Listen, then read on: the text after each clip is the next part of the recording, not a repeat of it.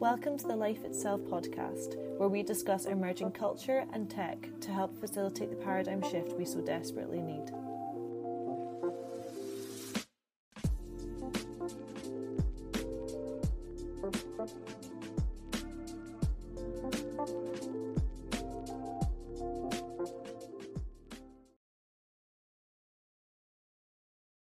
Welcome, everybody, to our latest installment in our deep dives into crypto and Web3, part of our Making Sense of Crypto and Web3 series here at Life Itself.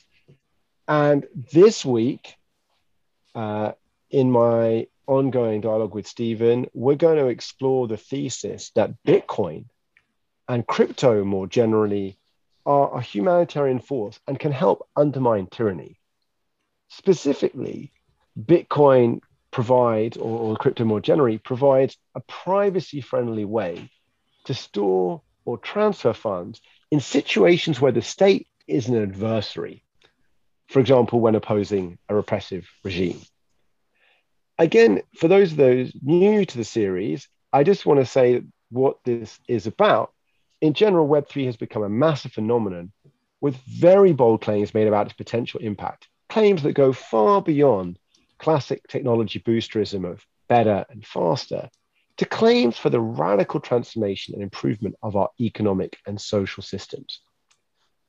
At the same time, there's an exceptional level of disagreement about these claims, even on basic points and definitions. Overall, this is one of the most controversial and polarizing topics we have seen, with strong pro and anti camps. Within tech, it's so I we believe one of the, the most controversial topics we've ever seen. A significantly, disagreement cuts across classic ideological lines. This series is about make helping you make sense of what is going on and to evaluate the key claims for and against crypto and Web3 that are being made. We're starting by exploring specific hopes and aspirations and their associated ideologies. One final point to remember as you listen is that throughout this series, we're steelmanning the various positions. What that means is that we seek to put forward the best version of any given position, even if it's not one we think is correct or that we personally agree with. So, when listening, bear that in mind. We're not advocating one particular position or another. We're trying to put forward the best version of them and allowing you to decide. So, Stephen, let's start out by setting out the best version of this kind of uh, crypto as a protection or as a, a tool for opposing uh, tyranny. Do you want to start us out on, on that kind of thesis?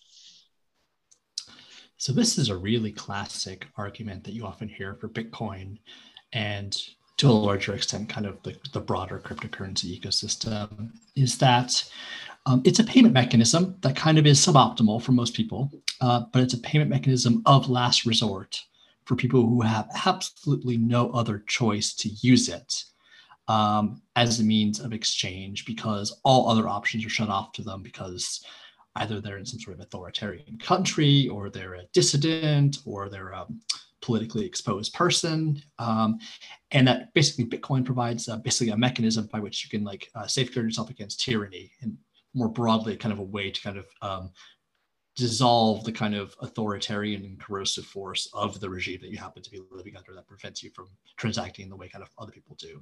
And I think this is a really important um, concept to kind of dive into because the argument against it and for it is very nuanced. Um, and it really stems from the fact that like both me and Rufus, we both live in, I guess I would call like, you know, stable liberal democracies. Like if you live in like, I don't know, the UK or Canada or the Netherlands or something like, mostly you live in a state of kind of relative peace and kind of, you know, financial freedom and, um, you know, general like social stability, right?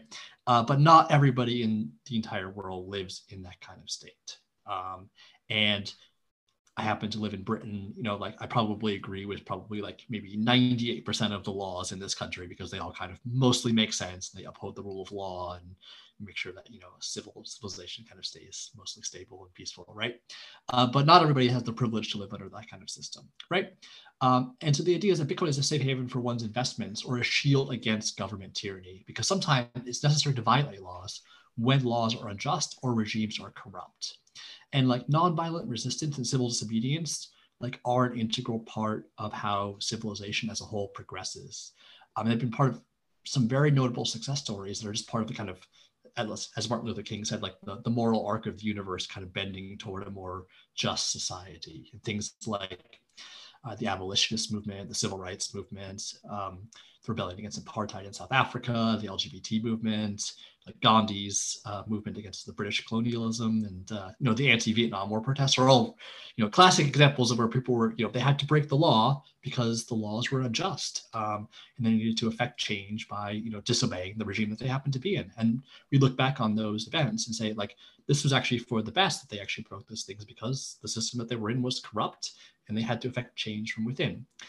And so, you know, crypto, at least as its uh, proponents say, could actually be a tool for these people, these dissidents, to actually affect change and be able to fund their kind of resistance and their uh, civil disobedience efforts to affect sort of a, you know, more egalitarian society from the system that they happen to live in.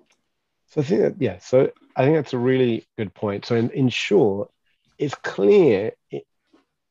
Point one, if I'm hearing, is that it is the case in history that there are um, unjust rules, um, oppressive regimes. There are ones that are visible in the world today. It's legitimate, maybe even obligation to resist them. And to come to the key point around here is that money, the ability to access or store money, um, is is going to be important. So if you're if you're an opposition leader in some place, you you're cut off from funds and your kind of was very difficult. But you know, Bitcoin or crypto could be a way to get you money or to store your money uh, safely. Um, it, you know, there's an almost more subtle point that which relates sometimes to the kind of like gold standard argument that also crypto is a safe haven against an oppressive regime that you can kind of hide your money under the mattress so it can't be taken, it can't be seized from your bank account. I think that's almost a secondary point.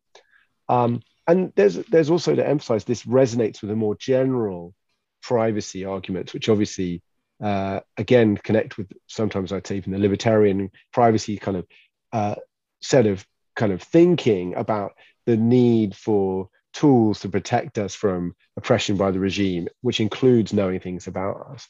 Um, so I that's it. And are, are, there the question, of course, is are there also concrete examples that people cite of this happening today? I, I so let's come to that. Like, there's one thing is to say there's this potential use, and certainly I've I've seen examples. So what kind of examples are we seeing, Stephen, where you know you could actually point to that, saying, "Oh, people are using crypto or or, or stuff to circumvent some kind of um, restriction, you know, and it, and it seems in a good in a good endeavor.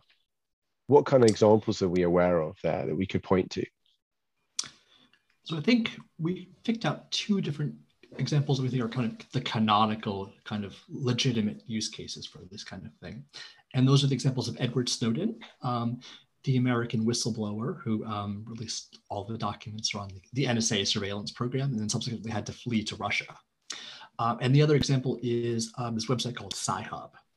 So if we go on to the first one, Edward Snowden, um, he currently lives a life um, in Russia post all of his whistleblowing activities, which basically ultimately turned out to be kind of right about his his um, uh, disclosure of what was an illegal program that the Supreme Court eventually decided was, uh, you know, an unjust use of uh, the government surveillance apparatus on its own citizens. And uh, he was really instrumental in affecting that kind of change. But unfortunately, he is sort of banished because um, because of the political situation in the United States and is forced to kind of live uh, in Russia, which is one of America's obviously biggest adversaries currently at the moment as well. Um, but he currently lives a sort of fairly normal life uh, in Russia, as much as one can these days, uh, and kind of does a speaker circuit on like the information security uh, conference uh, circuit, where he gives talks and talks to people about privacy and whistleblowing and freedom of the press. Um, and obviously, he's a sanctioned entity. Um, it's illegal to send Edward Snowden money by normal transfers from the United States um,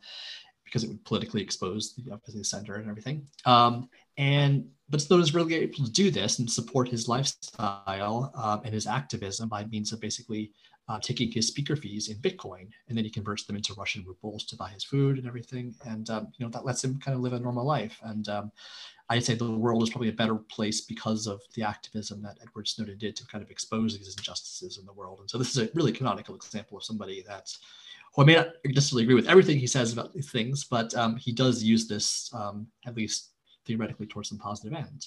And the second example is Sci-Hub, which people who don't know already um, is a sort of illegal site that's run out of um, Taiwan or Russia or somewhere. It's kind of one of these like Pirate Bay style uh, websites that kind of exists in this kind of floating network of mirrors, mirrored images um, across the web, um, which basically pirates basically every single scientific paper from all of the kind of um, major publishing houses like Elsevier and Wiley and MIT Press and all that, um, and then curates them into a massive corpus that anybody who happens to know like a very specific um, identifier for the paper um, can basically just go type it into Sci-Hub and then download the paper for free without being affiliated with the university, without going through a paywall, without paying one of the publishers for access to this knowledge.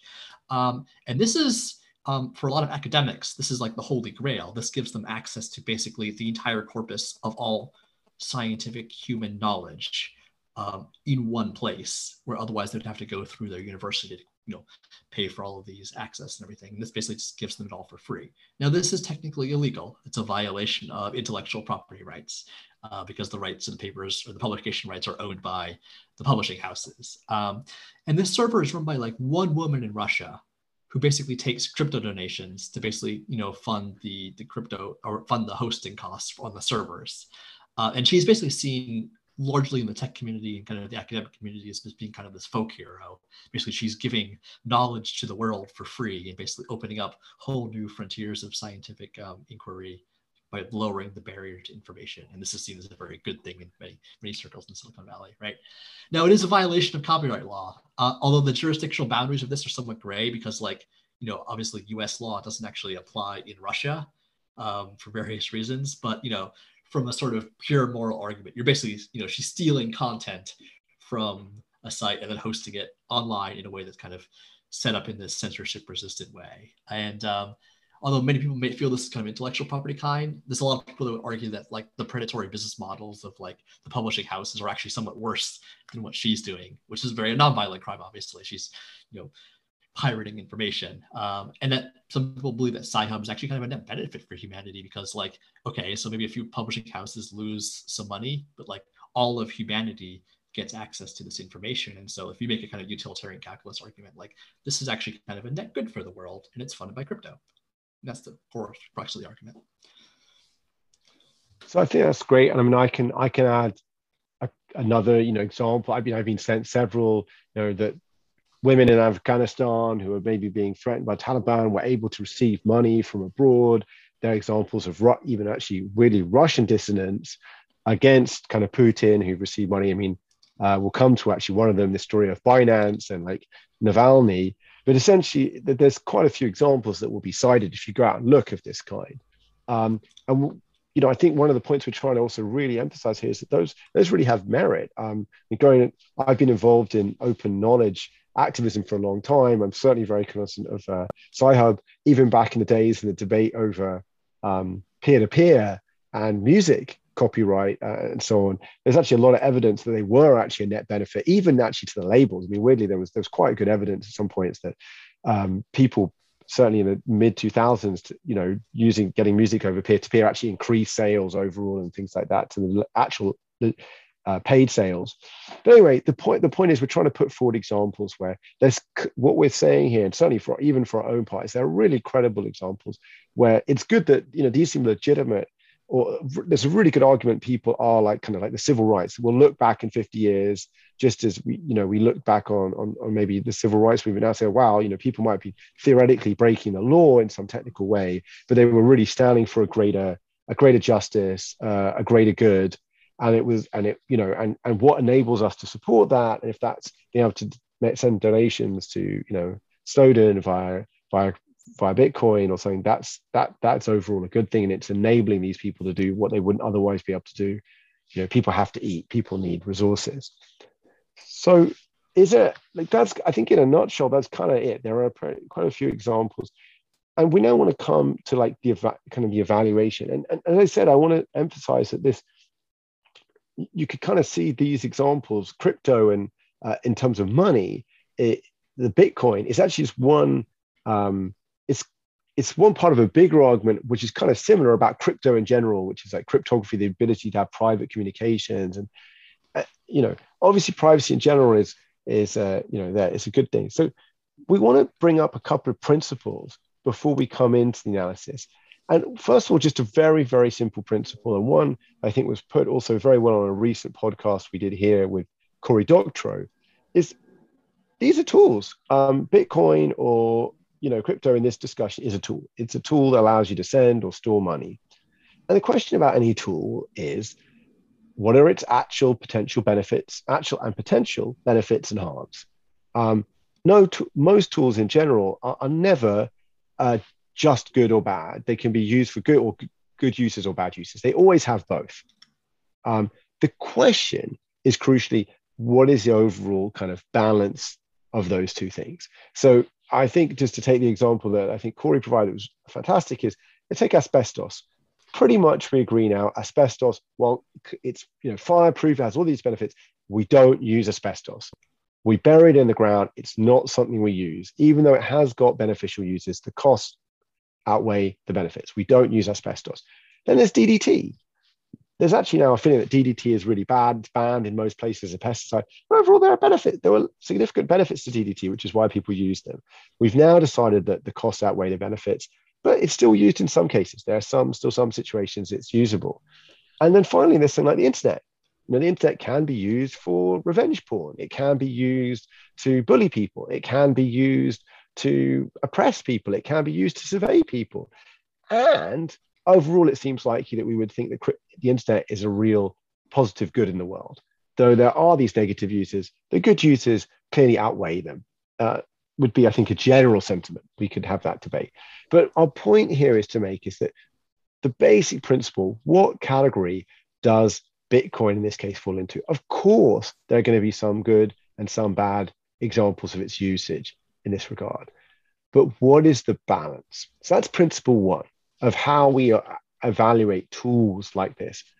The second, I think it's what you can say as a principle, but it's certainly um, a thing we come back to and that we'd hold as a, a basic prior or thesis is that you generally can't solve people problems with technology solutions, especially problems related to state power.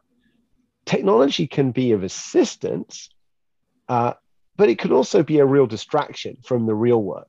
And again, I just want to give one analogy before we get into our evaluation is what is called rubber hose cryptanalysis. So one of the uh, hopes around original cryptography, when we weren't talking about Bitcoin and crypto as tokens or money, but you know, encryption was, oh wow, this is going to allow, you know, using this, we can, we don't need the state or we can resist an oppressive state. You know, we can send private communications that can't be monitored and da da da. And, and encryption is really an important tool. And there was an early objection or an early point made, which was called rubber hose cryptanalysis. And the joke was traditionally cryptanalysis means breaking a, an encryption key using technology or using you know some insight into a, a, problem in the cipher or using brute force like triangle numbers and the rubber hose re- referred to the idea of beating someone. The idea was that an oppressive regime wouldn't need to break your uh, your cryptography. It could just arrest you and basically th- threaten you with with with being tortured or some other kind of thing to get you to give up your private key. And once you've given up your private key they could read all your communications. Um, and this is one of the great ironies that, in fact, encryption is most useful when you have a state that already obeys the rule of law and all these other things where they can't do that to you. if in the US, if you don't give up your private key, there's not a lot the state can actually do uh, to you. Whereas obviously in other countries, which might be, or in other, countries which maybe don't uh, respect uh, your your rights in the same way, they could just threaten you in, in all kinds of ways. And this was a major objection to at least the usage of these kind of technologies in seriously oppressive regimes. Now, again, of course, there are some usages, and again, in, uh, there's an excellent piece that we'll put in the notes from Cory about this, that you can see this kind of technology is useful maybe on the path to a more freer regime. It might be useful at a point where you're kind of fermenting revolution, but it's quite limited the key point was because of the rubber hose cryptanalysis critique, the use of cryptography in general, or in this case, the, the fact of kind of secret money or like pri- more private money is quite limited, especially against a well organized oppressive regime. Um, and its greatest usage is in a very temporary period when you're kind of building up your resistance and hoping to kind of roll back uh, the, the system when you know you're kind of flying under the radar. So this this is something that we want to kind of just those two principles we want to set up before we come to analysis. And our, our, our, critique, which we're going to go through in a moment in some detail, proceeds roughly as follows as you go through, as you bear with us. First of all, in the claim that basically crypto provides private ways to transfer or store money, is that it just doesn't actually work um, in any significant way. Um, in it doesn't actually help to assist the oppressed undermine authoritarian regimes very much. Of course, there are anecdotes and examples, but in general, uh, it, it's not very good. It's not very private. Uh, it's quite easy for oppressive regimes to track money. It's quite easy for them to intervene. And in fact, it may actually do the opposite. The very least, it may actually help, whether it's oppressive regimes or abusive organizations or other things to do their work. It, it may actually help them. Um, so there's significant costs that outweigh the benefits. And overall, overall, the critique would go the harms outweigh the costs significantly in analysis. It's more like asbestos than it's like the internet. So do you want to start to take us through the critique, Stephen? What's the point, the first point that you want to take us through in that argument? Yeah, I, I agree with all that kind of like meta-analysis about like kind of assessing the value of tools based on the kind of the upside and the downside. And like tools that have more upside than downside, we should probably adopt, and ones that have more downside than upside, we should probably toss out or kind of ban, right? That's the kind of the essence of our analysis, right? And I think there's a kind of a couple of fallacies kind of baked into the um, Bitcoin as hedge against authoritarian argument that I think are kind of really inescapable. I think number one is the is the selection bias one. Um, and so we talked about the Edward Snowdens and the Alexandra Elbakyan of Sci-Hub. Um, and, you know, obviously these people are probably more like uh, egalitarian kind of people that want to affect positive change in the world. But like for every one Alexander or Edward, uh, there's probably like a thousand arms dealers or like cartel leaders or like warlords and strongmen across the world that would use crypto for um, far less benign purposes. Uh, and that may be a cynical view about the world, but like um, the hard truth is that that's the reality of the world that we live in in the 21st century. Like even if you have like a very optimistic view about the human condition that we live you know there's an inescapable fact that we live in a world of scarcity with this kind of intrinsic kind of malthusian struggle between individuals that pushes people into into mind states of violence and crime purely out of desperation. So even if you view basically humans as generally being very good people at, at heart like there are conditions that give rise to states in people's minds that lead them to do crime. And it's probably the most generous reading you can have of, of the human condition. In an enlightened world where we are all, I don't know, sort of enlightened bodhisattvas, we would all have like unbounded compassion for all sentient human beings, and like there would be no desperation at all because we'd all live in you know some sort of harmony. But you know, alas, that's not the world we find ourselves in, right? There's still parts of the world where you know people live in a in a Hobbesian pit, like life is nasty, brutish, and short, and um, I think the analysis of most people's um, worldviews is that you know, desire, longing, greed, and violence are just arise naturally out of the human condition, and we don't clearly know a way out of that condition fully yet, or maybe maybe some people claim to know a path out, but like you know, the reality is that this is part of the, the world we find ourselves in, and with that, you know, the partial state of nature that we find ourselves in, like there's you know cross-border illicit financing uh, is used as a means to um, enable some of these these horrors in the world. And there are many undesirable things that happen. Um, there are things like human trafficking. You know, there are child soldiers and extra-national arms sales and money laundering, and you know there are drug cartels that run rampant throughout the world. And all these things in aggregate produce mostly human suffering. Um, and the reality is that we have to be able to deal with that because it's a fixture of the life um, in a global economy. Um, and when we start building technologies that operate on a global scale, we have to take into account the consequences of how these technologies might enable these horrible things. And there's an unescapable kind of evil and bleak brute reality to the human condition uh, that we can't just ignore as technologists, right? We should build and design technologies which try to minimize and disincentivize things because that's how progress is achieved in the world. And as um, you know ethical engineers, we should do this kind of meta-analysis of our tools and our technologies to ensure that you know, like we said, the upside is greater than the downside. And unfortunately, with crypto, it seems like uh, the opposite is true. That these things mostly enable the downsides, and we can kind of go into the details of that in more, more granularity. And just so to um, emphasize on that, I mean, there are, you know, just to take some of the, the examples we've we've already seen, like, you know, um, let's just just to, to make it concrete, you know, there is a lot of statistical data, or you know, really concrete data already of how much crypto has been used in um, basically ransomware attacks. Um, you know, it, it, even seems to have been maybe a reason for a significant uptick in ransomware attacks uh, because it enables, you know, payment that would be otherwise more traceable. Uh, I mean, there's a lot, there's a fairly significant amount of anecdotal and other evidence that the original demand for Bitcoin largely came. Again, you might argue, well, but, but for kind of people buying, um, you know, buying things, illicit things on things like the Silk Road or other places like that. Um, you know, there's even like, famous stories. Now, again, you might be like, oh, you know, drugs, you know, many drugs should be legal or something like that. But the basic point is that if it's being used even by kind of ordinary people, it's certainly being used by other organizations. I just want to emphasize, just to summarize this, this is point one. So, what point was even if, let's say, we accept that Bitcoin really works, like it's kind of it's private, like the kind of what I think a lot of people think, like it's kind of it, it's difficult to be tracked and so on. The basic point is, if that were true, the weighting of people illegitimately using it to legitimately using it would be m- much more towards the kind of illegitimate usage. Um, again, we also make this point that the kind of rubber hose cryptanalysis is not actually so much useful against oppressive regimes, and we just want to maybe make make that point here.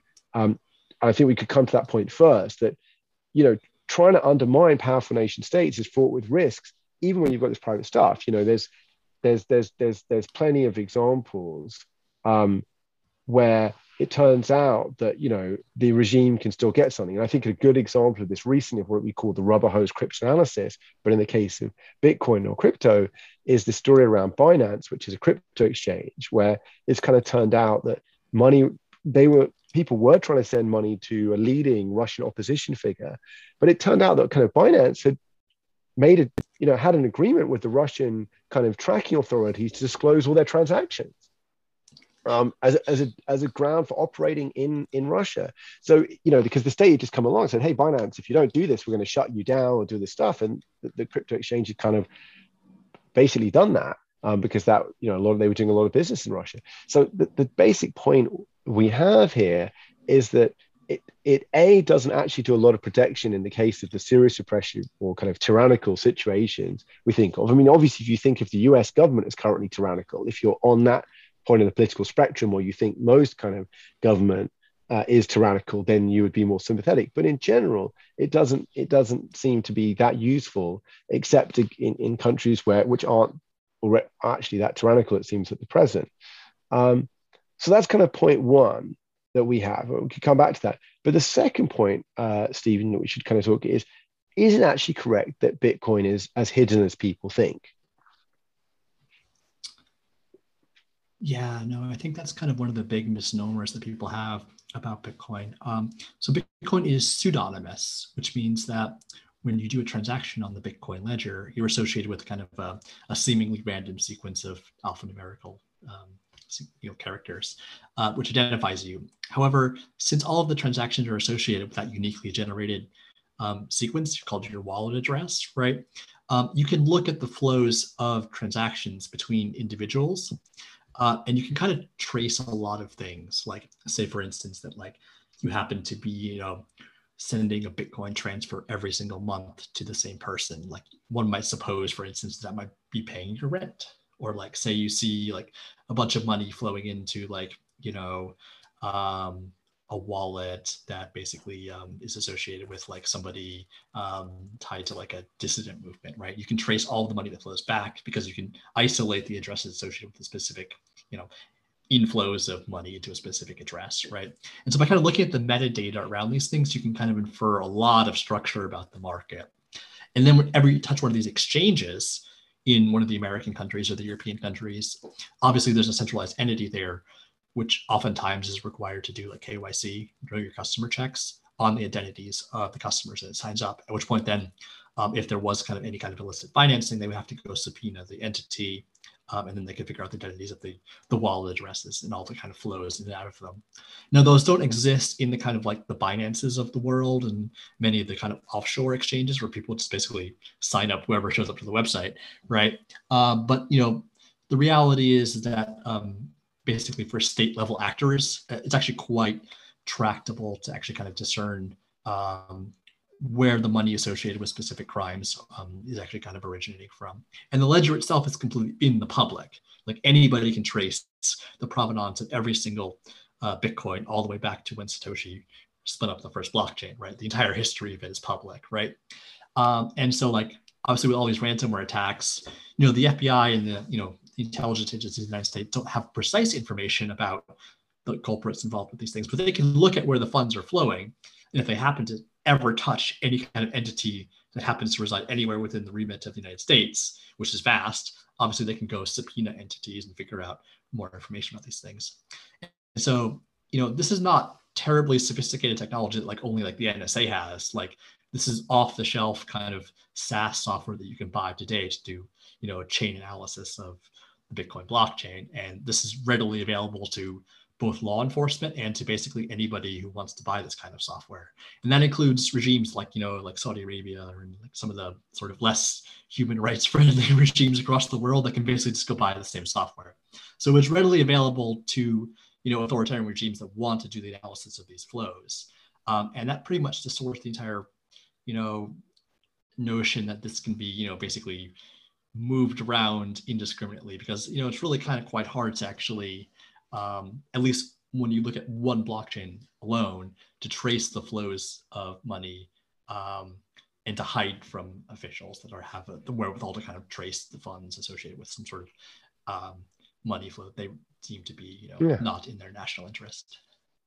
And just to cite him, I mean, there's, a, there's several papers by Ross Anderson at Cambridge that are cited in our reference. Uh, Ross is a leading figure in, in, in well, in, in um, yeah, computer science and, and uh, security, you know, in computer science and so on, and has written several papers also. And even people who try and do these things where you put Bitcoin in a in a kind of system where you kind of shake them all around and give them back out and obscure things, don't don't work so well. And again, to emphasize, the irony again is, a it may turn out it's not very private, but and again, the, ordinary kind of let's say people who are trying to just protect themselves, who are, you know, like the dissidents, are probably the least capable of obscuring themselves compared to like an organized crime syndicate who might have the more sophisticated energy to really do what maybe be necessary to make it more difficult to trace, even if it's not impossible to trace. So just to kind of emphasize again, these points make it like even like more weighted towards those who would maybe abuse or misuse uh, this system versus use it correctly. And we should just kind of cite here, you know, Nassim Taleb, who kind of wrote this point up very articulately, you know, by its very nature, Bitcoin is open for all to see. The belief in one's ability to hide one's assets from the government with a public blockchain is easily triangulable at endpoints, and not just read by the FBI, but also by people in the living room, requires a certain lack of financial seasoning and statistical understanding, i.e., it's easy to do that relatively, perhaps even a minimal lack of common sense. He gives an example. For instance, a Wolfram research specialist was able to statistically detect and triangulate anonymous ransom payments made by Colonial Pipeline in May 8, 2021, and it did not take long for the FBI to restore the funds. We can safely assume that government structures and computational power will remain stronger than those of distributed operators who, while distrusting one another, can fall prey to simple hoax- hoaxes. And he continues, I think this is a key line the slogan, escape government tyranny, hence Bitcoin, is similar to advertisements in the 1960s extolling the health benefits of cigarettes. You know, smoke, smoke well to live longer. You know, use Bitcoin to escape government tyranny. And I think that's a very striking point because it is one a point made uh, by the, community, the, the Bitcoin community sometimes, or some parts of it. So overall, at least Nassim Taleb seems pretty skeptical there, and, and we're kind of setting out the reasons why that would seem to be a, a strong point. Um, so let's let's come to the next point. Um, you know, just and it's it's sort of worth you know saying. It, I think something just to bring out also to, to emphasize at the end, which is it's also governments which are perhaps, or at least you know, we're not making a judgment, but who might be considered the most oppressive. Um, you know, maybe countries like sometimes like Russia or China currently in the world, that people think that, who seem to often have the most sophisticated surveillance uh, systems and technologies. So the very ones that one might want to be resisting with this stuff are actually best placed to to undermine it, uh, and particularly given the open trans, kind of transactional nature of, of crypto. And as we said, local crypto exchanges are forced to comply with domestic uh, know your customer laws. Uh, so again, the example of Binance in Russia, actually of Navalny. Now, what's the next point that we would make here, Stephen, that you want we want to cover? Yeah, I think those are really important points that we should cover that we already kind of covered on in previous series, which I kind of call the last leg problem. Um, and this is the the fundamental problem that if you want to take donations to kind of fund like a political cause or like sort of resistance movement or some sort of like you know coup of a repressive regime or something right without the capacity to actually cash out the cryptocurrencies into the local currency your hands are very much tied as far as like what you can actually do um, because if you can't actually turn your you know magic internet money into actual real money to actually buy things like I don't know food or you know petrol or guns or something, right? Then you're basically limited to people who will like take your you know bespoke internet coins and turn them into guns. And that's maybe there are people that will do that, but like that's not the majority of like people in the, in the economy, right? So fundamentally, like the ability to cash out your Bitcoin uh, into you know the domestic currency of a oppressive regime is always going to be controlled by the repressive regime because that's how they stay in power, right? They control the money supply with an iron fist generally, um, and not just you know repressive regimes, but you know generally you know very liberal democracies will often have you know controls around capital movement if they tied or with a, you know illicit financing or associated with crime, and like. I think the best example recently um, is um, there was a protest movement in Canada. I think it was associated with some sort of you know COVID nineteen protests, and so I won't speak to the kind of legitimacy of the movement, but it is a kind of canonical example of people who were soliciting international donations from people who were sympathetic to the movement up in Canada, and they wanted to donate to these people. Um, and the truckers really needed petrol to fund their truck or to fuel their trucks, right? And so they had all this Bitcoin, and then you know, all of a sudden, you know, they started like um, blocking the streets up in the major cities up in Canada, and you know that really kind of tends to, you know, uh, send off some alarm bells. Uh, uh the domestic municipality, right? You know, if suddenly public works are impossible and cities gets shut down, then obviously the government's going to come in and start acting. And what the Canadian government chose to do was basically um, you know look at the addresses that all these donations were coming on because they had like a the crypto equivalent of like a GoFundMe basically you know, up there, and then you could look at the public address, and the, the Canadian government could go look at the public address and be like, oh, no person associated with the Canadian banking system can touch this address, right? And then suddenly you know all their money was basically frozen, and no Canadian bank would turn it into dollars, and no crypto exchange would be able to route it through the banking system to give them actual Canadian dollars, right?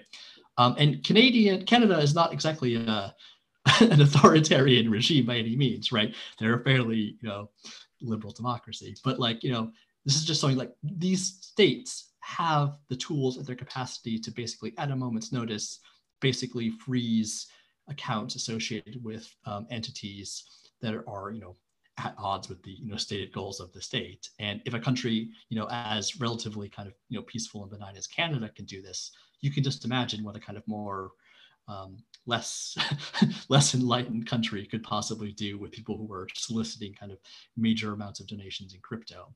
Now, there's a kind of counter argument to this that Bitcoin people will make would be like, well, what if the entire world happened to basically run on Bitcoin? So this is the kind of hyper mm-hmm. Bitcoinization mm-hmm. world in which basically, well, you don't need to cash out into Canadian dollars because you can just go to the petrol station and buy your fuel with Bitcoin. Um, so I think the best argument to this is what we presented in our previous episodes where we kind of talked about why that could never exist for both like social, ethical, and economic reasons. Uh, but needless to say, we don't live in a hyper Bitcoinization world, right? And I don't think we're ever going to live in that kind of world. So that as a counter argument seems to kind of not really hold much water. Yeah. So I mean, just just if I could just add on that, I mean, the logic is imagine you went with that argument, and we're imagining it's in Canada. Do we imagine the state wouldn't have some way to regulate or supervise those kind of transactions, even if they were now just purely in Bitcoin and you never cashed out. And if you do imagine the state did not have that power, wow, we're in a very, very different world. I mean, that implies a world in which the state can no longer basically collect taxes reliably, can no longer, you know, we're really into a kind of libertarian dream or nightmare, however you see it. And we've talked in some detail, as we say in pre-through essays, the post-state technocracy, various other episodes about why uh, it's both implausible that that would happen, but also might be really problematic if that happened. So we won't delve into that now, but again, in the show notes, we can link to that.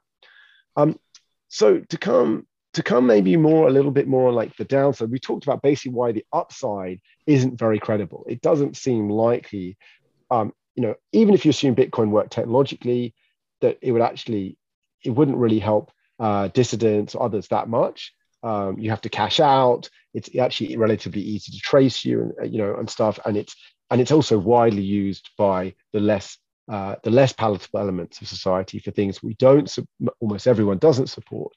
Um, what what's the next point we have? You know the, about shadow banking, Stephen. Yeah, I think there's a really key point that I kind of touch on the last part of that is that like you know fundamentally like if you want to affect kind of reform or change from within your country, you know, crypto, in order for you to actually have any value as a kind of politically exposed person, you would have to move all the money out of your country to basically a regime that would be kind of adjacent or more friendly to your your political cause. And now you can do that, but unfortunately, that means you also have to kind of like physically relocate yourself to that jurisdiction right? Which for some people like that are fleeing kind of oppression, maybe that's a good thing. But like, um, if we're kind of looking at this from the perspective of, do we want to incentivize people to basically just like flee authoritarian regimes to other kind of countries? Um, that doesn't really line up with the kind of current way we kind of envision kind of um, you know bringing about kind of more peaceful world is basically just have everybody kind of flee the authoritarian states to other countries because generally we have borders and we have and that's hard and that's hard to do. I mean just to be clear yeah, it, is. Uh, it might even be a great idea but general authoritarian regimes then and i think that the key point we want to make here is again it's that point you can't have you can't have your cake and eat it.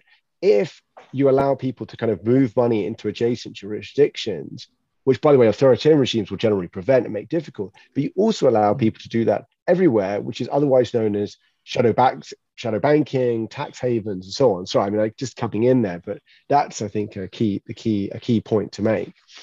Yeah. So like, there's a massive amount of like dark money that kind of floats around in what people call like the shadow banking system, which is basically you know non-bank financial institutions that basically offer things um, to reputable and sometimes unreputable um, institutions that kind of mimic the functions of banks, but with less regulatory scrutiny. Um, so like certainly here in like the city of London, we're kind of well known for kind of setting up lots of like opaque tax structures and trusts in like the you know the British Virgin Isles and like you know Panama and like um, you know the Caribbean islands are kind of well known for having these kind of very large pools of dark money that kind of find refuge um, in these jurisdictions with let's just say less controls.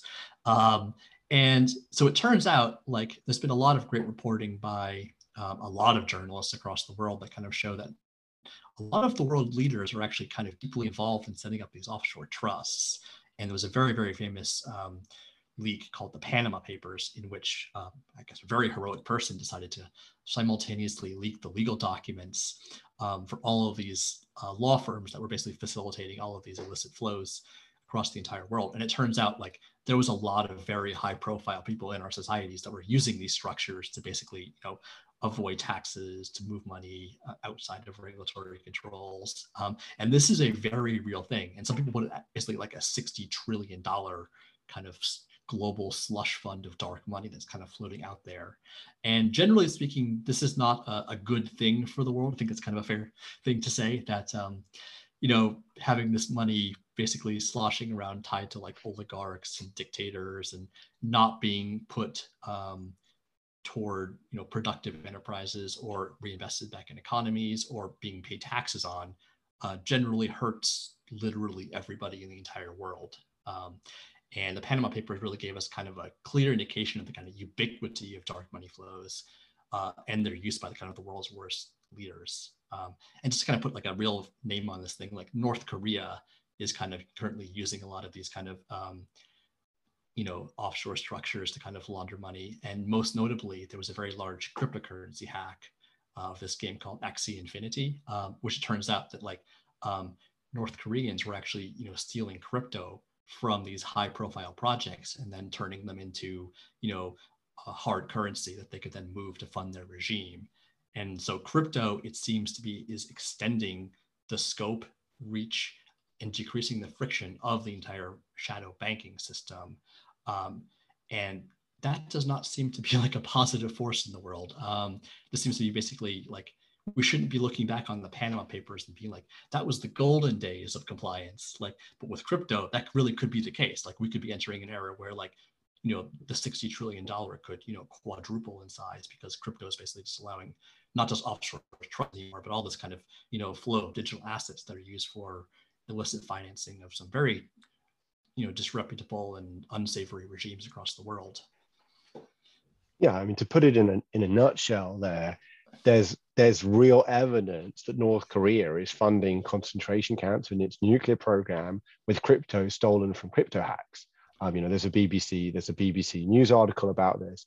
Um, I mean, again, we want to be, you know, on both sides, we want to be cautious. You know, it's still, it's so difficult often to get evidence, but there's a really, there's pretty, there's already pretty strong suggestive stuff saying, oh yeah, this is happening uh, at a significant level uh, there. So that it's kind of allowing, you know, illicit, that crypto is almost there rather than make it better for distance is on, on the contrary is more actually strengthening the ability of oligarchs dictators strongmen uh, crime criminal syndicates to do illicit financing for war crimes terrorism and evading sanctions uh, which is not what we not what we want um, you know and the incorporation of crypto into the shadow banking system uh, if it uh, which is already happening as we've just said will provide even easier asset um, access for disreputable individuals to avoid taxes and expand their holdings abroad. And instead of offshore shell companies, these individuals will just have stable coin and crypto assets to hide their money from tax authorities. And from the public interest, it, I think it does seem clear, I would even say, that none of this setup is desirable. It allows the already wealthy to avoid paying taxes and supporting public goods and the welfare state, which supports people with less resources um, so in that sense, crypto would end up exacerbating uh, wealth inequalities and allow individuals to circumvent the rule of law. Powerful, rich individuals undermine the entire social contract of democracy. Um, and we, we want to dismantle the offshore shadow banking structures that enable billionaires, oligarchs to strangle democracy, not create more of them. Um, so that's I think a strong point there. And we come to our kind of final, I think, key point or a couple of points. So there's also this kind of argument for Bitcoin as a hedge against authoritarianism, suffering from this what we could call Keynesian fallacy of composition and selection bias. Do you want to tell us a bit more about that, uh, Stephen? Yeah, this is kind of a classic fallacy that Keynes used to talk about. Um, and just to kind of make a humorous quote, it's like the composition fallacy is kind of given by this metaphor. Like if somebody stands out of the, up out of their seat at a football match they can see better. Therefore, if everybody stands up, they can all see better. Um, and so, like, this is the same kind of argument that, like, um, it might be a net good for small groups of individuals um, to use crypto, but in aggregate, the existence of the supranational payment system for illicit money flows is a vast negative externality to the world. And composition fallacy is always about kind of extrapolating from very, very small use cases up to the more general use case and supposing that, you know, the individual elements composed give rise to a greater truth, right? That's the essence of the fallacy.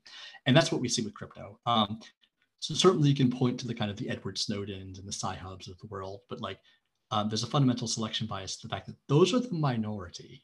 Um, the vast majority of people that would use this kind of supranational um, dark money system are not the benign type because that's just the way that's just the world that we live in unfortunately. Um, and i think the comparison that we made in the last episode is that crypto is very much like asbestos. Like there is a massive negative externality toward this thing existing. Yes you can use it as an insulator it does sort of work for that purpose the only problem is that it slowly kills you right um, and you know, it basically turns out there's a better insulators that basically you can put in your house that don't kill you. So all things being equal, we should use the ones that don't. And that really applies to the entire overarching argument about the crypto so-called financial system is that like we have financial systems and structures that work um, why are we trying to replace them with things that have this massive negative externality associated with them for these kind of very very small edge cases and corner cases of people like edward snowden which you know you know god bless edward snowden for doing what he does and everything but like you know fundamentally we have to look at the kind of larger picture of what this impact is on the rest of humanity. And we have to kind of do the utilitarian calculus to figure out is this a net good or is it a net bad? Because there's always going to be a little bit of plus side and a little bit of negative side, negative. And we have to figure out what the balance of that is. And I can certainly empathize with the plight of refugees, um, that this might actually be a tool for some people, while still recognizing that the solutions to their plight might actually cause more harm to the global world by their very existence. And just like we said with the shadow banking system, right, if crypto happens to be enabling authoritarian leaders to basically enrich themselves and create even more concentration camps in their country, right, fundamentally, this is creating the environment in which there are more refugees. So it basically undermines its entire existence if it happens to be massively, you know, negative in its externalities, which I think there's a strong argument to me that crypto has massively unavoidable externalities that are inseparable from its use case because it is designed to circumvent the rule of law.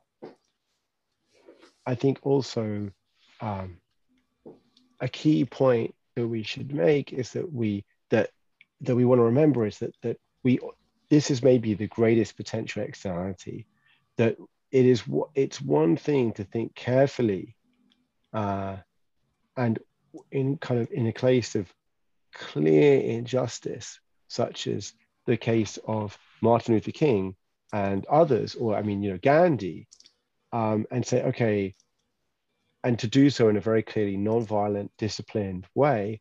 And in a case here where we're kind of creating a technology, which A may not actually even work that way, but even if it did, would essentially disintegrate it. I mean, it goes back, I think, um, Simon Wardley, I want to say, I think I want to credit to him, but like really back at the beginning of crypto was like, this was like 2012 where no one thought, it's like, imagine Bitcoin succeeded this would, could be a disaster in the sense it would undermine many just the very existence of the state and all the things it does. We want to come back to that. People want to think very carefully through the logic, and this is why these episodes often come back to the ideology. If you are someone who thinks that even the current, um, you know, liberal democracies of Western Europe are kind of dystopian, you know that the, the and there are many things, by the way, we have set out in this episode. We think there are many things that are sclerotic, inefficient, ineffective. There's many things that are not working very, very, very profoundly in our world today. And not only with the state in our ability to address collective action problems such as climate change. Um, so, you know, both of us, and so myself, are hugely dedicated doing things about that.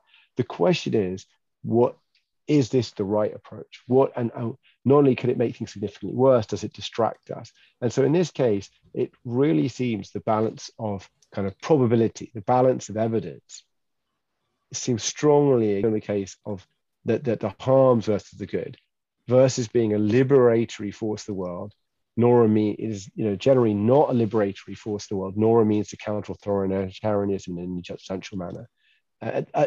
You know, at best, it doesn't seem that best is even credible. At very best, it would be this was a small tool that is a, you know, during a brief period while we resist authoritarianism, while we do it, and in that, in, often here, there's very little connection uh, with that. And it may, this kind of technology playing around, like, oh, we're donating versus crypto, distracts us from the real work that needs to be done. But in fact, and, and, and do, in fact, it is likely uh, to largely amplify the worst parts of society's existing corrupt power structures. That seems the, the, the best reading of this. Um, and I think it's worth quoting Jackson Palmer here, who was the creator of Dogecoin, which is now obviously taken off, but who is he he I mean he was rather despairing of that. He gave a very powerful critique of the crypto ecosystem as an industry insider, someone who'd been involved in crypto in a, in a tweet to him. He said, after years of studying, I believe that cryptocurrency is an inherently right-wing, hyper-capitalistic technology built primarily to amplify the wealth of its proponents through a combination of tax avoidance, diminished regulatory oversight, and artificially enforced scarcity Despite claims of decentralization, the cryptocurrency industry is controlled by a powerful cartel of wealthy figures who, with time, have evolved to incorporate many of the same institutions tied to the existing centralized financial system they supposedly set out to replace. The crypto industry leverages a network of shady business connections, bought influence, and pay for play media outlets to perpetuate a cult like get rich quick funnel designed to extract new money from the financially desperate and naive. And I think there's this aspect, the, the key point there that we want to emphasize is to amplify the wealth of promotes through a combination of tax avoidance, diminished regulatory oversight, and artificially enforced scarcity. So this question is what what is the uh, what is the externality even of the system? And overall even on the merits of the case what is it? So i think to be fair for, to be to, to be fair our, our, our evaluation of this the steelman thesis would be kind of a, a, fail on this one. It would be that this it doesn't really hold up and then on the balance of probabilities it's more like asbestos than it is like the internet. Any closing remarks from you stephen before we wrap? Yeah i just want to say like you know this is one of those ones that kind of like tugs at your heartstring a little bit because like you know we all want the same thing. The crypto people and me probably we both want north korea to probably cease existing. Like we don't like that its a fact that it's an authoritarian regime. And anything that could undermine um, the north korean regime to me would probably be like a good thing. But the caveat is i have to make a kind of utilitarian argument about these things. Like if the solution to the north korean problem ends up creating more human suffering in its implementation uh, than it does solve, um, then that's not a solution I can probably rationally consider. And I think with a lot of technologies, we have to kind of do this kind of utilitarian calculus where we figure out, you know, is this creating more suffering for more people in the world, or is it enabling human flourishing? And I keep coming back to this argument because I think it's kind of the final argument on a lot of these kind of things that like it seems like crypto seems to be kind of just the story of the world's power structures retold with the same people with the same incentives, if anything, kind of much worse incentives in many cases. And I just can't get behind the story that you know crypto is this kind of massively liberatory force in the world, even if I kind of empathize with some of the victims of these kind of authoritarian regimes. I just don't see it as being a, a viable solution to the world's problems because technology can't solve people problems at the end of the day.